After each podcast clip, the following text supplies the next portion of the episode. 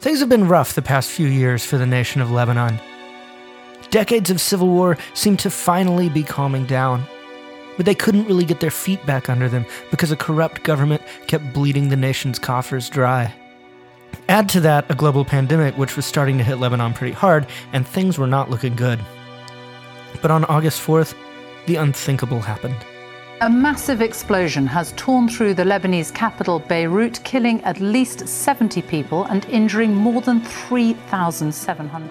Much of Beirut is shattered this morning by one of the most powerful peacetime explosions. The death toll has risen overnight. In that massive explosion in Beirut, the death toll has climbed to more than 100 people. This morning, it's said to be the most powerful blast ever seen in a city that was nearly destroyed in a 15 year civil war. You see, back in 2013, the MV Rhosus, a ship being run by a Russian businessman, was contracted to transport a shipment of fertilizer from a Georgian manufacturer to an explosives company in Mozambique. The ship took off from Batumi, but somewhere around Beirut, it docked citing engine problems. At which point, the ship and 2,750 tons of ammonium nitrate stored in loose bags were abandoned by the shipping company. The Lebanese government took control of that payload of high level explosives, but they didn't really do much with it. In fact, they just kept it right there, at the port, for seven years. Precariously located next to a storage facility containing a bunch of fireworks. And when that facility caught on fire earlier this month,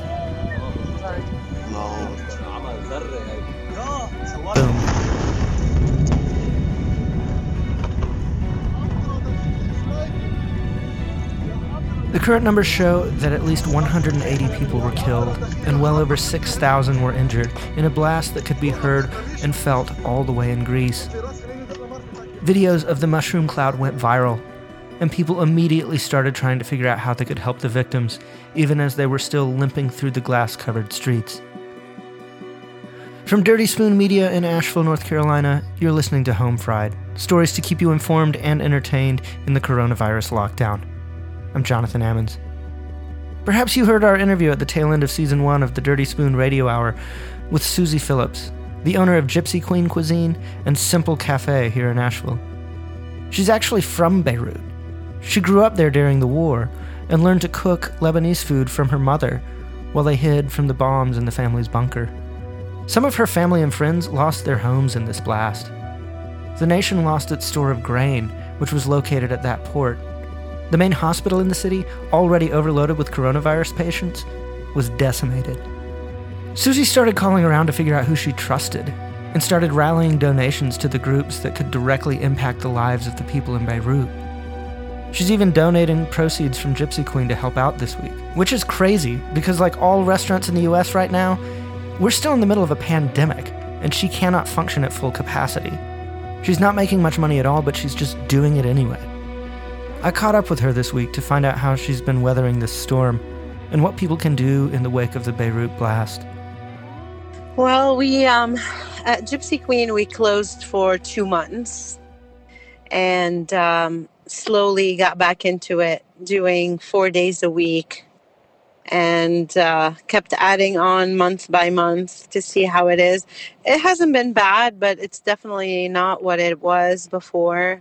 Yeah. Especially with um, canceling a lot of food truck uh, festivals and gigs outside, and then weddings. Uh, it was it was going to be a good year, but you know I always have to have my glass half full instead of half empty. It could be worse. Right. Uh, we could be closed. Um, so that's that's still um, doing okay. Simple, we were closed for almost four months, and uh, we're still at four days there. Gypsy Queen, we're almost at full seven days.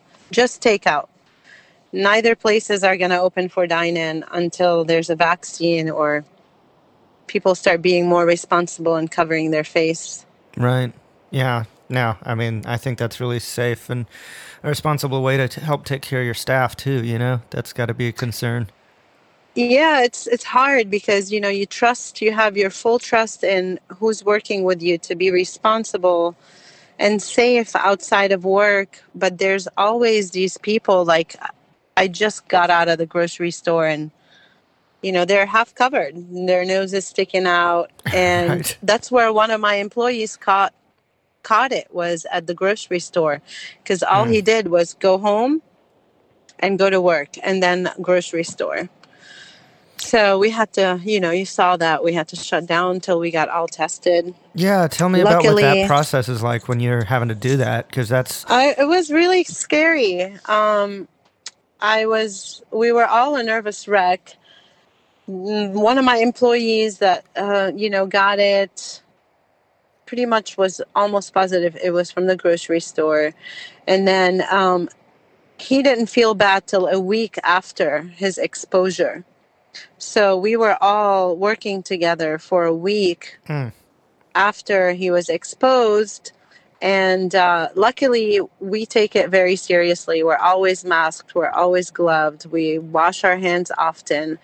We don't have um, contact with customers, really. We hand the bag out of the door, and that's it. right. So the responsible thing to do was to shut down until we all got tested and got our results. And uh, luckily, uh, the urgent care on Merrimon, I think it's Ridge Urgent Care, we called them that day. So the guy that didn't feel good, I had him go get tested. Yeah. A week later, he got his results. We shut down that day. The next day, a doctor from Ridge Urgent Care came and tested us all. He came to Gypsy Queen. Um, it was pretty painless. You know, we got swabbed. It wasn't, You got the swab back into your your- brain. yeah. we did, luckily we didn't get that, and uh, you know he did he did all all of us plus our spouses. oh wow. and um, the results came back within two to three days. We got tested on Friday. Some of us got our results on Sunday, and the rest got them on Monday. Yeah. And uh, he did say it was the best time to get tested a week after we were exposed to him. And Right. he was probably like the next day he was started feeling symptoms. Oh my god. So that was that was a little close to home. is uh what does that cost you as a business owner for that type of thing to test your staff? Um, the we did not. If you didn't have insurance, they didn't make you pay. Oh wow. Okay.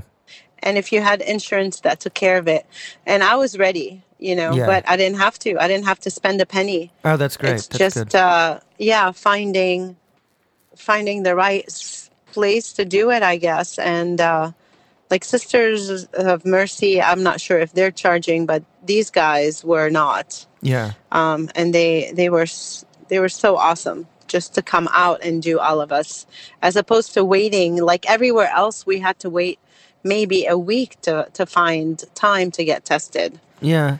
How's how's So your employee was- doing now? Has he has he recovered? he's Is doing he good um he just got back a couple of days ago he was about to move back to with his mom because his roommate was leaving so he was having issues but he decided to stay till the end of the month i think and um, then possibly move away again Yeah. Uh, so yeah, he's back. He's uh, he only works three days a week, and he's feeling better. Um, he's he's young. He's in his twenties, and it hit him hard. Yeah. Uh, breathing and headaches and body aches were really bad for him. Um, but luckily, he, you know, uh, like I think it took him about 12, 13 days to get over it and Yeah. just could not eat anything and could not hold anything down. Yeah, that's a long time to go Yeah. sick. Like that's just brutal. Yeah. And you know, you you you have no medicine. You're just riding that wave. hmm Yeah, it was it was scary, but um it's not I I, I honestly don't think that's the end of it. Like we are we probably one of us will get it again. Yeah, that's just the first time it's happened. Yeah. Yeah, I mean, and, and the odds and the and the speed with which it's spreading, it's like it's just a matter of time. It seems like it just seems inevitable for just about everyone if if we don't do something to lock everything down, you know? Yeah, I mean, we I am so supportive of the idea of shutting down again for uh, 3 weeks. Yeah. and really like staying in and and not doing anything. And if we do wear our masks so we can get over this. But i just don't see you know the right wing my rights my freedom. Yeah. assholes out there that are still you know think it's about their it's a democrat or it's a hoax or it's Repu- republican or the Yeah, rights the freedom. Come on it's about responsibility Yeah, the people that just want to make it about themselves. Yeah. yeah yeah it's there's a lot of them out there Yeah. So w- we were well into this pandemic when when and especially from your your homeland in uh, Lebanon was well into their battles with all of this when they got hit pretty hard with another tragedy. And I wonder if you could tell us about that, how you found out, and and what things have been like for you and your family and friends. So I don't watch the news um, at all. I mean, I'll listen to NPR in the morning or on my rides from home to work. But my husband is the news buff. I it depresses me, so I didn't know anything about it until a couple of people, my friends, texted me and asked if my family is okay. So I immediately went on online and saw and then I called my family in Lebanon. And, uh, you know, growing up in the war for 15 years, I was born in it. Uh, they let me know that nothing like this they've experienced, and that's saying a lot. Mm. I mean, you know, I think the the immense power that it came from that explosion shook up all of Lebanon. Yeah. People saw and felt it even in Cyprus. Yeah. Um, for that sheer amount of explosion in one place at the same time as opposed to like scattered around the country or you know light bombs here or there this Yeah. was humongous It was insane Most of to my see. Like that family- was I couldn't stop watching because it was uh, it was almost Hiroshima like. It was just I've never seen that kind of destruction on a that clearly filmed, that clearly seen from that many angles. It was just devastating. And we haven't either and that's that should tell you the the, the power of this Yeah. that i mean most of my family houses are destroyed Mm. um, some more than others all of the um, all Be- all of beirut and above beirut there's there's no windows in any houses those are all gone and some of the doors are blown away Yeah. um, the videos that I got from my family and from their friends and what have yous are they will make you just want to throw up and so sad, mm. so devastating, so tragic. And I mean, Lebanon has been through so much and we are we're resilient people, but man, yeah. we were just knocked down. The economy was down. The government has been so corrupt, doesn't take care of their people. There was no middle class anymore. And, you know, people were fed up with it. Even I was there last year after leaving, the protests started. And it's been just a shit show, one one after the other, and everything's expensive. Nobody can eat. People are on the streets. They can't pay anything. And then this, Yeah. and then COVID, and then this, and then Yeah, the hospitals were almost- already full and then Yeah. they, they had this happen. So Oh people were uh, they weren't even thinking about covid anymore after that so this the numbers spiked completely really really high for a small country like that and Mm. now they're still dealing with the aftermath of covid and the explosions And some of the hospitals I got was- taken out by the blast too.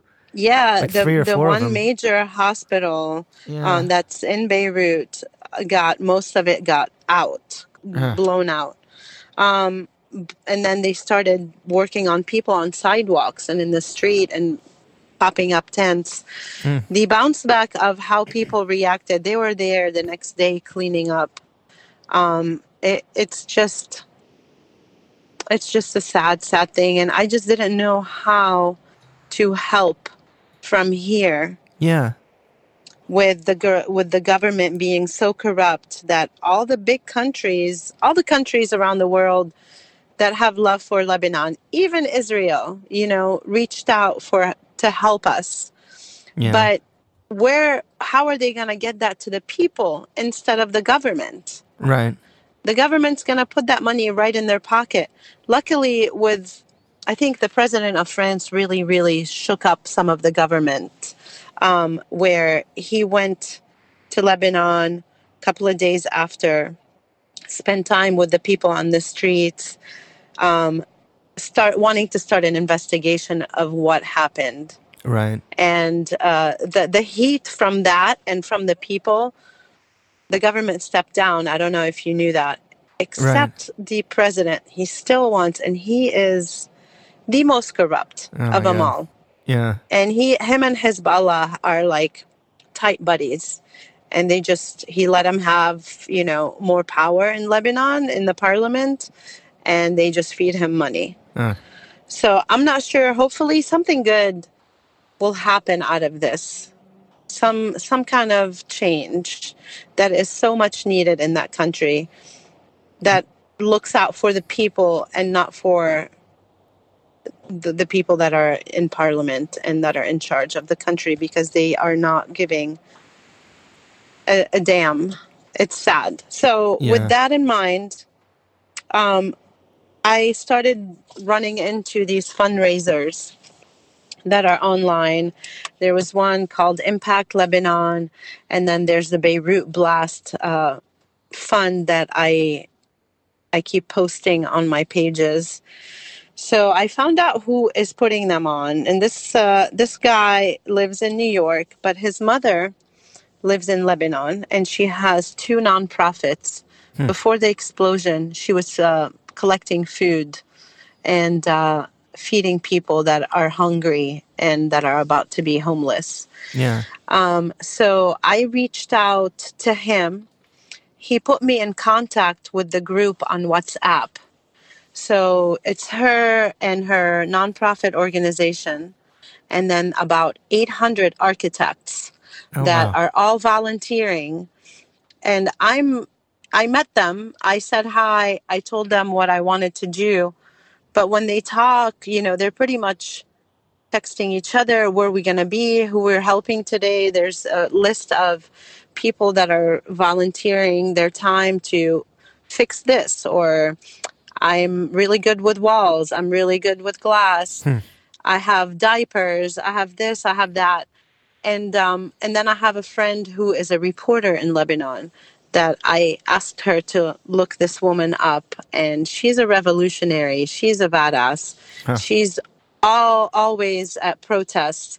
So I trusted her Yeah. and I trusted what they're doing, and I trust that this money is going to go to them, and then from them to the nonprofits and to the people. And uh, at this point, I think a lot of people that are raising money are on the same page. I just wanted to be really sure before I give so much, and I want to, but it's also going to put a really big dent in in the business but i have faith that it's not gonna i'm not gonna suffer from this there's Yeah. i really wish i can hop on the plane and go Right. and help um, but i can't and this is what i can do um, i mean i just immediately started giving money on on the Im- impact lebanon from my personal not even the business. Yeah. and then i'm like what else can i do? This is going to take years and years. Mm. people are lost their legs their arms. I mean it's just such a tragedy that i just feel so helpless. But the only way i can do a little bit and that's not even a lot is is to run for a week all the all the profits going there right. and um, I really, really, I, I know people are sketched out by these things, but if they don't want to donate straight to them, come eat. You'll get food, and I'll send the money. Yeah, no, that's amazing. Um, how is your how's your family doing with all of this? What's happening with them? What's happening with their homes? Um, they're doing good. They're happy. They're alive. Yeah. They keep telling me they can rebuild, but they can ha- get their lives back.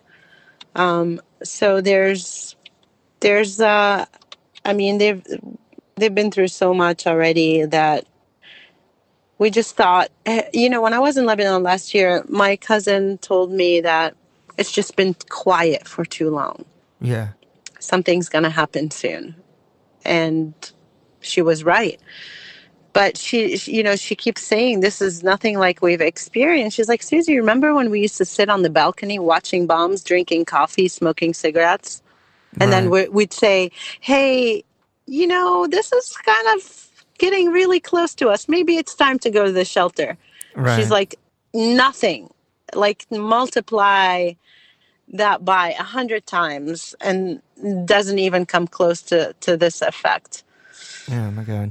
Yeah. so they're they're hanging in there um there's nothing they can do but keep going forward Yeah. and the beautiful thing about this is everybody is helping one another out you have muslims and christians together you know lifting each other up Yeah. feeding one another you know taking the shirt off their back to give it to somebody that doesn't have it so there's it's amazing when you are in such a vulnerable position what you would put aside Right. to help one another Yeah. and that's what's going on and they're they're hanging in there they they are just feel very lucky that they're alive um and then the ones that I cannot stay in their homes because they're destroyed they're staying with other family members Yeah. And that's and I have a small family. I don't have a huge family anymore over there. So um, they're they're hanging yeah. and hopeful again. Right. Right. Is there any chance of like rebuilding, or is is on on those homes that are destroyed, or is it is it totally gone? Um, some places you you it's able you're able to rebuild, and I'm gathering more from this group that I am a part of than than my family. Um, there's a lot of so all the buildings are built out of concrete, so the foundations with the shakeup that that explosion did, it literally was like an earthquake. So there's a lot of faulty lines, and uh, most of the balconies have collapsed on top of one another. Oh. But there's some floors that that have made it, but some of them are starting to collapse now Yeah. Because it's just it wasn't just an immediate thing with every building so they're they're facing they're facing that but there's a lot of them are fixing and um, i'm sure there's a lot of buildings that are going to be just taken down and started over Yeah. Yeah. Wow. Who? So who do you now? Who do you recommend that people reach out to to donate? Like, what are the sources that you trust at this point over there? uh, impact lebanon is one of them and they're lebanese out of uh, london and they've raised about 7 million pounds Oh wow. Yeah. Um, so there's that. And then there's the GoFundMe, uh, the Beirut Blast GoFundMe that I have the link. And that's a, on a smaller scale. Uh, we're really trying to reach $100,000 and we're at 90. So I'm hoping after this week um, I can get it there. And once they reach 100,000, they're pulling it out and and stopping that fund. Hmm. And I, I I hope that it keeps going somehow. Susie Phillips is the owner of Gypsy Queen Cuisine and Simple Cafe here in Asheville. You can find out more about what you can do to help with the Beirut relief efforts or order some of her incredible Lebanese food at gypsyqueencuisine.com. Home Fried is a production of Dirty Spoon Media. I'm Jonathan Ammons, and I'm the editor in chief. I produce the show and I write and record our interstitial music. Catherine Campbell is our editor at large, manages our website and marketing, and keeps the car running. To catch the latest season of the Dirty Spoon Radio Hour, be sure to tune in to 103.7 WPVM the first Friday of every month at 5 p.m. You can also catch up on back episodes of the show, stream any of our podcasts, or check out some of the incredible art from our contributing artists, or support us through our Patreon at our webpage, dirty-spoon.com. We will be releasing new episodes of Home Fried throughout the month. Be sure to subscribe wherever you get your podcasts by searching for the Dirty Spoon Radio Hour. Always bringing you stories from the people who shape what we consume, on the dirty spoon. Stay safe.